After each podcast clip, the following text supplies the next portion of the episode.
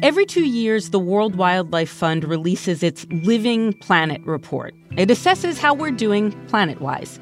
The WWF's 2022 report came out yesterday, and you won't be shocked to learn we are not doing very well. There's been a 69% decline in monitored wildlife populations between 1970 and 2018. But that's not what this episode is about. Today, we bring you good news because it turns out that on the subject of endangered species and close to endangered species and species that might be near too close to endangerment, there is agreement that we must do something about it among many Americans. Coming up on Today Explained, the story of how the Endangered Species Act came to be, how it worked, and how almost 50 years later it's prompted another similar attempt to save the planet at least parts of it.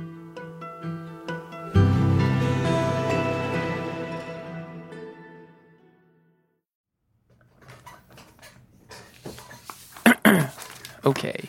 Mint, mint, mint. Okay. You wouldn't pay $15 for a cold brew, and you never spend $250 to see a movie. So why are you paying so much for your cell phone plan?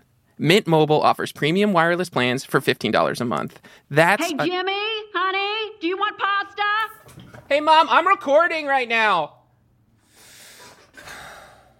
Cut your wireless bill to $15 a month at mintmobile.com slash explained. Upfront payment of $45 required, equivalent to $15 a month. Additional taxes, fees, and restrictions apply. See Mint Mobile for details. Hey, Jimbo, I'm going to heat up some pasta just in case, okay? You need your energy.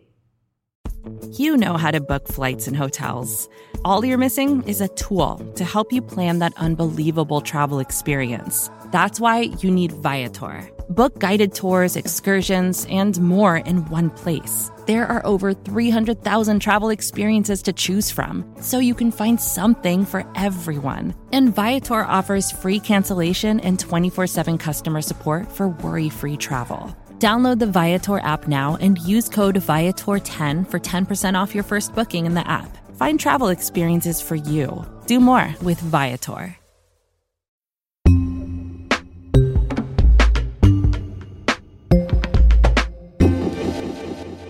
It's Today Explained. I'm Noel King. Collin O'Mara is the head of the National Wildlife Federation, and in that role, he is intimately familiar with the events of 1973 that led to the Endangered Species Act being signed into law. It was, he says, just a very different time with very different circumstances in which Americans suddenly started to really pay attention to wildlife. It's a combination of things.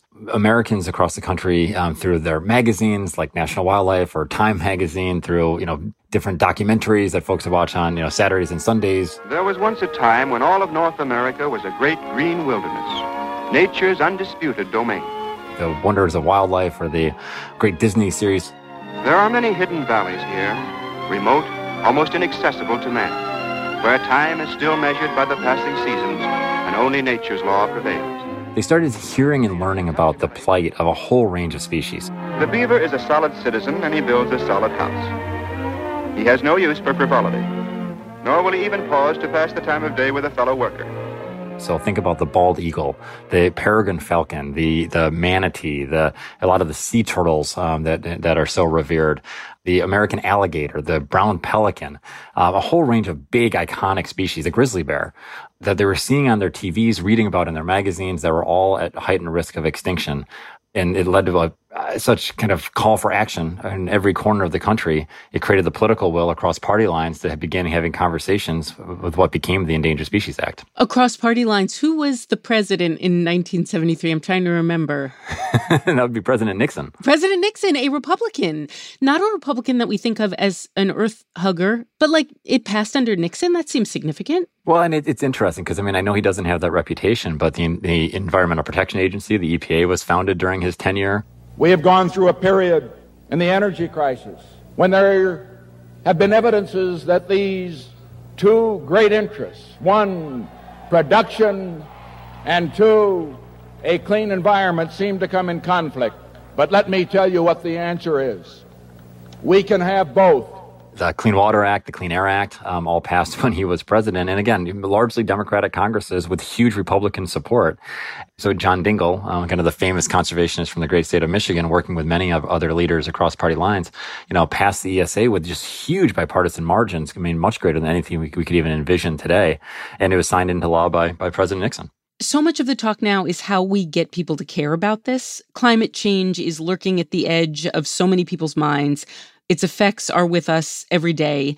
It's almost like we need a blockbuster event or a blockbuster piece of culture that everyone becomes obsessed with, which existed back then. Silent Spring, of course, is often used talking about the plight of the birds. You know, Rachel Carson's amazing work, originally a, a, biologist with the Fish and Wildlife Service that helped make this connection between pesticides and different types of chemical pollution and the impact it had on, on birds. And as the Silent Spring refers to the, the death of, you know, billions of birds. These sprays, dust, and aerosols are now applied almost universally to farms, gardens, forests, and homes. Non-selective chemicals that have the power to kill every insect, the good and the bad, to still the song of birds and the leaping of fish in the streams, all this, though the intended target may be only a few weeds or insects. I do think that the the rise of, of color television and the rise of some of the move the wildlife movies, like the footage was incredibly powerful. What were some of the movies of the time? I mean, so it was a lot of the, the Walt Disney uh, Company's specials. In this land of many mysteries, it's a strange fact that the largest legends seem to collect around the smallest creatures. One of these is a mousy little rodent called the lemming. Here's an actual living legend. So they had these great nature specials in the 60s and 70s that would introduce all kinds of species. Imagine a you know pre-streaming, pre-phone kind of environment, pre-YouTube, pre-Netflix environment where you know the the family would actually gather on a Sunday or a Saturday evening to watch what was on broadcast television. And a lot of the the shows that were broadcast on the weekends had nature elements to them.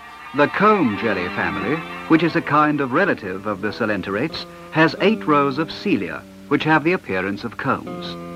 When light is reflected on the cilia as they move to and fro in a regular manner, they shine like a rainbow. Their body is too fragile even to keep specimens of. And so, you know, in people's homes, they'd be able to see these great species that, you know, unless they were fortunate to be able to, you know, fill up the uh, the the Winnebago or the uh, the the station wagon at the time to drive cross country, um, wouldn't have exposure to uh, on their own. So the Endangered Species Act is credited, as you said, for working really well. I think you said the percentage of wildlife it was intended to protect. It staved off what percentage from extinction? Yeah, so 99% of the species that have been listed, so over 1,600 species have been listed, and 99% of them are still with us today which is a remarkable accomplishment. If I could whistle, I would whistle. Tell me about some of the success stories. Yeah, there's some great ones, right? I mean, the, and the bald eagle really is one of the best. Scientists have been clamoring for years that the primary toxic material that was leading to their, their death was a DDT. Absorbed through the feet or other parts of the body, DDT affects the nervous system and motor coordination of the insect. Several hours elapse before symptoms develop. Then in sequence follow restlessness, tremors, convulsions, paralysis, and death. And so that, that substance was banned um, in the early 1970s as a result of the Endangered Species Act. And today, those those populations are flourishing um, across the country. Similarly, with like the grizzly bear in Yellowstone, the, the level of depredation of the species was just accelerating to the point where it was it was really at risk of going extinct. And so again, protections came in to recover those populations, restore habitat, reduce some of the threats that they were facing. And so and there's a million of these um, stories. I mean, there's there's dozens at least. I get, I get pretty excited about it um, because I think they show us what can happen when we pay you know great attention and kind of have a collective effort effort to save these just iconic species that I think many of us can't imagine life without. So this law really ends up working, and because money is the thing that politicians tend to fight about, it makes me wonder did it take a lot of money to get all of these environmental advances beyond just the ESA done? In the late 1960s, um, when the Clean Water Act was being passed, the fight wasn't over the regulations, it was over the money. And Nixon actually vetoed the bill the first time over the money. And so they, the Congress came back and immediately overrode it with more than 430 votes. I mean, it was an amazing kind of show of force for the Congress to pass the act with complete bipartisanship. The time has come for man to make his peace with nature. Let us renew our commitment. Let us redouble our effort. The quality of our life on this good land is a cause to unite all Americans. But when the ESA negotiations were happening a couple years later, that same fear was still there. And the original idea was to have a pot of money available every year to try to recover species. And it's never been fully funded, even at the levels it was approved for. We currently don't have enough money to recover more than probably 25% of all the species. So, under current funding scenarios, we cannot recover everything. I'm not sure we can even save everything from extinction. Basically, we shifted most of the cost for recovering these species kind of from the public sector to the private sector. And some of that's, you know, some of that's appropriate because, you know, different industries have different impacts. But, you know, we've basically done most of this through regulation as opposed to through investment. And it's, it's frankly a more expensive way to do it in some cases. Like if we had just invested a little bit in the last 50 year, years on saving species before they were on the brink of extinction, we could have saved many species that wound up on the list.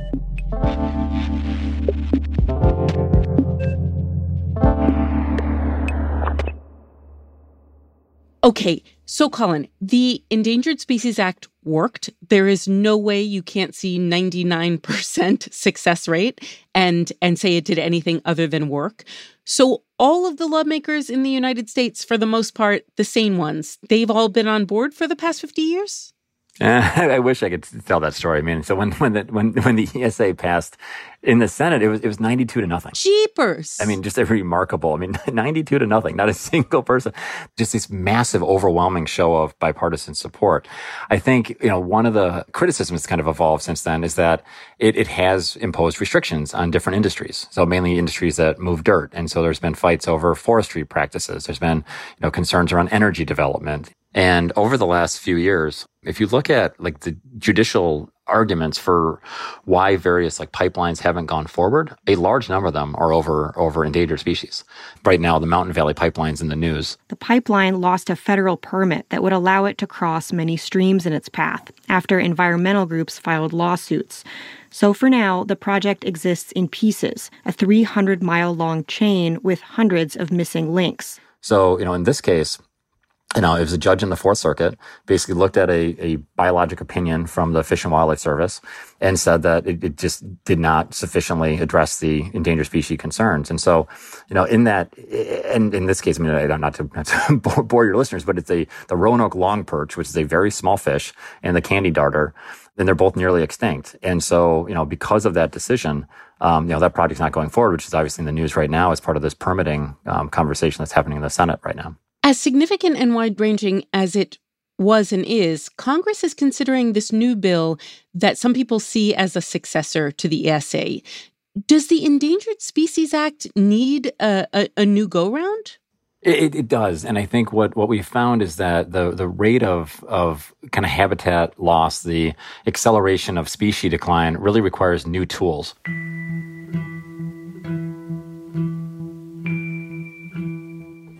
The Endangered Species Act was always envisioned as like the last resort. And so it's a way to prevent a species that's already endangered um, or threatened to be endangered from fully going extinct. And it's exceptionally good at that. 99% of species that have been listed over the decades uh, have not gone extinct. Where it's where it's fallen short is around recovery and preventing species from actually winding up on the list in the first place. And in the U.S., we have done an incredible job um, restoring the species that we hunt and fish. And very little ends up being spent on the full diversity of wildlife, many of which are among the one third of all species that are at the greatest risk of heightened extinction in the in the years ahead. So this bill would actually help kind of move upstream, move, move beyond the emergency room, move further upstream to make sure we're saving all species um, before they reach the point of being on the brink of extinction.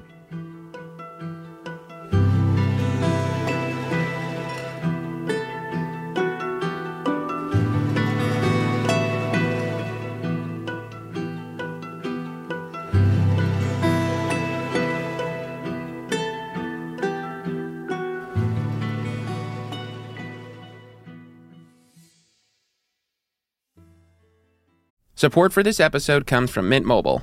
There's a lot to love about your cell phone. It gets you safely from point A to point B. It can capture some of life's most important memories. Hey, it even does cat memes. But when it comes to your cell phone bill, those warm and fuzzy feelings are nowhere to be found. Enter Mint Mobile.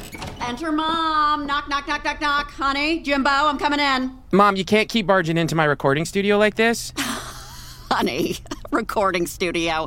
You mean your bedroom? Oh, oh, it is a mess in here. Uh, time for a vacuum. Just quick, quick vacuum. Hey, can you just give me 10 minutes to finish this? What are you doing in here? What is a Mint Mobile? They do cell phone plans for $15 a month. Huh, well, that's too good to be true. I know a scam when I see one, honey. No, it's not a scam. Look here.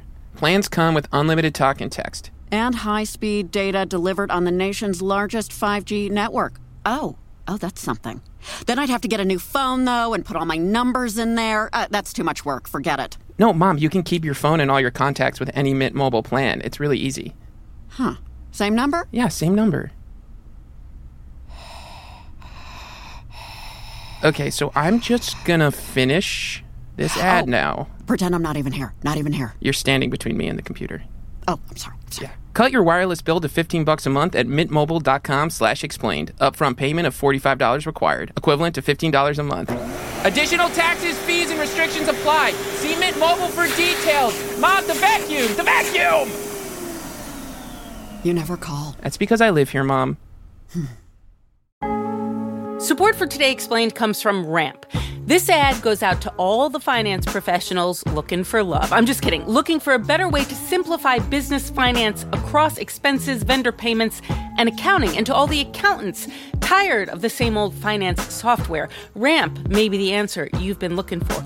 Ramp is the corporate card and spend management software designed to help you save time and put money back in your pocket. So, what does that mean? Well, according to Ramp, they give finance teams unprecedented control and insight into company spending, issue cards to every employee with limits and restrictions, automate expense reporting so you don't waste time. Ramp says its accounting software automatically collects receipts and categorizes your expenses in real time so that you don't have to. That could put an end to chasing down receipts and to your employees spending hours submitting expense reports.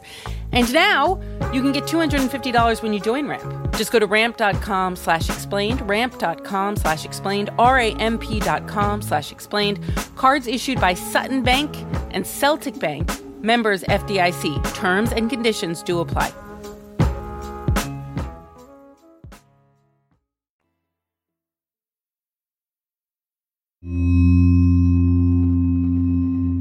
It's Today Explained. Benji Jones is an environmental reporter at Vox. And Benji, we now know about the spectacular success of the Endangered Species Act, which prevented wildlife on the endangered species list from going extinct. Here we have Congress considering a new bill, the Recovering America's Wildlife Act, or RAWA. What is that legislation going to do that the Endangered Species Act isn't already doing? So you can think of the Endangered Species Act as kind of an emergency response plan for plants and animals that are in peril and at imminent risk of extinction, so in really bad shape. This new bill, RAWA, is targeting species of plants and animals that might be endangered and threatened with extinction, but also animals that are not quite at that more severe status. From bighorn sheep to the Sierra Nevada red fox, from the California condors to the coho salmon, and from moose to monarch butterflies. The intent of this legislation is to protect those and thousands of other iconic animals well before they need to be listed as endangered or threatened. And so RAWA really captures a much larger group of plants and animals than are targeted by the endangered species list. All right, so it's meant to protect wildlife before it ends up on the endangered species list. How's it going to do that? So the short answer is money. Mm. RAWA includes $1.4 billion for state wildlife agencies and for indigenous territories, and that's a yearly figure. And to understand why this money is so important, it's helpful to understand what's lacking in terms of conservation across the US. So, if you look at conservation in the US, much of it is led by states. And these state wildlife agencies are really responsible for doing a lot of conservation. So, restoring habitats, reintroducing species that have disappeared, managing hunting and fishing, and so on. We feel very strongly that it's the folks on the ground who know their communities far better than we do. And so it, it makes sense that we're working to support the work that they're already doing on the ground. And so states are really important when it comes to conservation. The problem is that historically, they haven't had enough money to actually do their job. And part of that is because of this really interesting trend, which is that funding for state led conservation comes largely from licenses for hunting and fishing. So when you go out and hunt, you need to get a license, you pay for that, and that money helps support conservation. The challenge is that over time, fewer and fewer people are actually hunting and fishing, which has actually shrunk the budget of state wildlife departments. And so that's where RAWA comes in and helps fill the gap in funding that, that this kind of decline of hunting and fishing has created. Okay. Now, one thing we know is that the government giving money to states, to people, to uh, associations, it doesn't always like work well. Are state wildlife agencies typically respected as places that actually do do their jobs? They just really don't have the money to do them? So that's a complicated question. I would say in general, yes, but there is something that it's worth pointing out, which is that a lot of the funds that states do have right now for doing their job when it comes to conservation go towards protecting and managing populations of things that people like to hunt or fish. So like elk or lake trout and so on. Yet the kind of lesser known, less charismatic species don't get as much attention. If you're endangered or threatened, it definitely helps if you are also cute, majestic, or economically valuable. Those are the species that frequently get the lion's share of government funds. And so, yeah, so a lot of the money that we're seeing from from hunting and fishing as a kind of fuel for these departments is going towards that group of animals. And that's another reason why conservation folks are so excited about RAWA, because it's not just going to direct money towards game species, but towards any species that is in need of, of protection. All right. So for the charismatic and less charismatic species, this bill is going to give them money. Talk about how much money and over what period of time. The bill in total is $1.4 billion a year, and the vast majority of that, about 1.3 billion, is going to be divvied up among states based on things like their population, their size, the number of federally threatened species that you can find there. And so big states that have lots of threatened species like California might get something like $50 million, whereas some smaller states like Vermont and New Hampshire are going to get quite a bit less. But we'll see in the millions for, for every state, pretty much. Calculator.com tells me this would average out to $26 million per state per year. Yeah. These are ambitious goals. In the scheme of things, it doesn't sound like a ton of money, is it? This is where things get a little bit more complicated, and I, I will try not to bore you, but basically, every state has these plans called wildlife action plans, and they're essentially a blueprint for how to conserve the local plants and animals within that state and they were created in 2005 and updated again in 2015. And this money that each state is going to get is going to be enough to cover 75% of those plans. That's where that $1.3 billion figure comes from, is it should be enough to cover 75% of these wildlife action plans, which again are just basically a blueprint for doing conservation in the state. What are some of the things you're hearing states are going to do? Like what's sexy? what's sexy? That's a good question. There's a very wide range of projects out there in terms of, of, of what conservation needs look like. So it could be things like restoring the the marshes and the salt marsh sparrows habitat in New York. That's in the New York State Wildlife Conservation Plan. Um, it could be things like introducing sterile mosquitoes that carry avian malaria in places like Hawaii.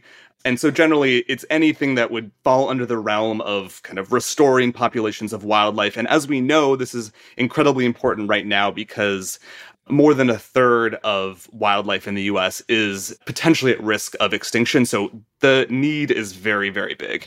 According to a recent United Nations study, plants and animals are becoming extinct at a rate faster than any time in human history. Okay, so this is going to be good for animals. It will be very good for plants. Could be good for for some birds. Um, who are the people that stand to benefit most from from RAWA? There's a clear benefit in RAWA for indigenous tribes across the country.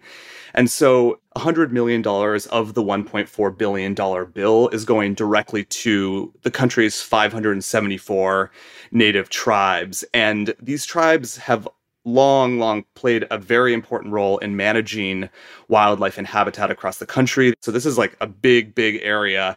And yet they also have major funding issues, even less money or way less money actually than states have. So RAWA is actually going to support their conservation efforts as well. Benji, this is a lot of money. Where's it going to come from? That is a good question and one I, I, can't really answer. So I pressed Senator Heinrich from New Mexico, who's a co sponsor of the bill, and he basically said, We're not sure yet, but conversations are happening and it seems likely that they will find a solution. So that is very much the the the topic that needs to be sorted out, which is how to pay for it. But from what I've heard, people are hopeful. We are talking about a bill, not a law.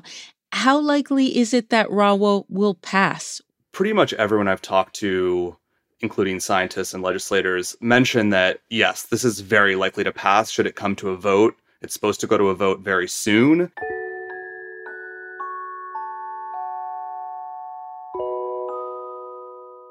Last time I checked, there were 16 Republican co sponsors in the Senate. And so if it needs 60 votes to pass, it's very likely to pass. I think people have the perception that environmental issues tend to be very much liberal issues supported mostly by Democrats, but often actually wildlife conservation is a pretty bipartisan issue. And that's because it is important to hunters and fishers who often tilt conservative. So there is that support on that side. And also, what's important about this bill specifically is that in preventing species from being listed under the Endangered Species Act, it is in theory, preventing high regulatory burdens and costs associated with the Endangered Species Act. And that is very appealing across the board because it basically means if we put the money in now to restore populations of animals, that means that we might not have to list them as endangered. And that means we can avoid a lot of government regulation that a lot of people don't like, especially on the conservative side. So I think for those reasons, this bill is pretty popular across the aisle.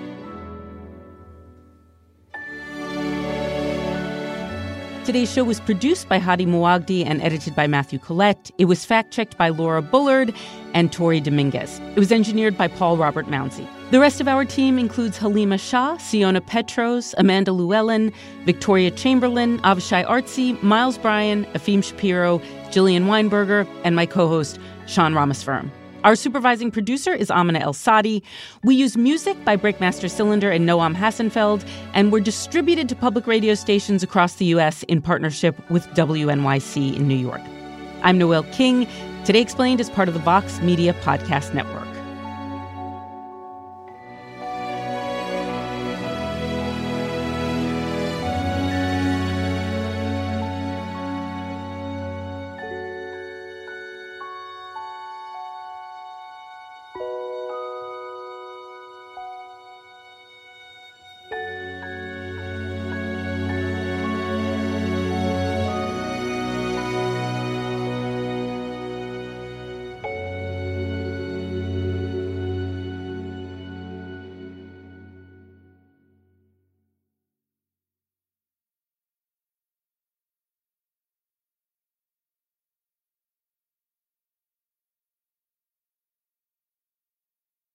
Okay, let's see here. I think this plugs in here, and we'll just, whatever, we'll just, okay, record. Okay. Support for this episode of Today Explained came from Mint Mobile. Oh, this isn't so hard. Mint Mobile offers premium wireless plans for just 15 bucks a month when you purchase three months. That's a good deal. Um, and at Mint, families start at just two lines, unlike other providers who make you buy four or five lines to get the best rate. Goodness me, two lines. And here we are still paying for Jimbo's bill. What are you doing in here? This is my room. Uh, uh, nothing, nothing. I'm doing nothing. Wait a minute. Are you recording? You're are you uh, recording? I'm almost done. Just just let me finish. I'm on a roll. Okay. To get your new wireless plan for just 15 bucks a month and get the plan shipped to your door for free, go to mintmobile.com slash explained. Upfront payment of $45 required, equivalent to $15 a month. Right, that's 15 times 3. Additional taxes, fees, and restrictions apply. See Mint Mobile for details. Oh, woo! okay, that was actually pretty good.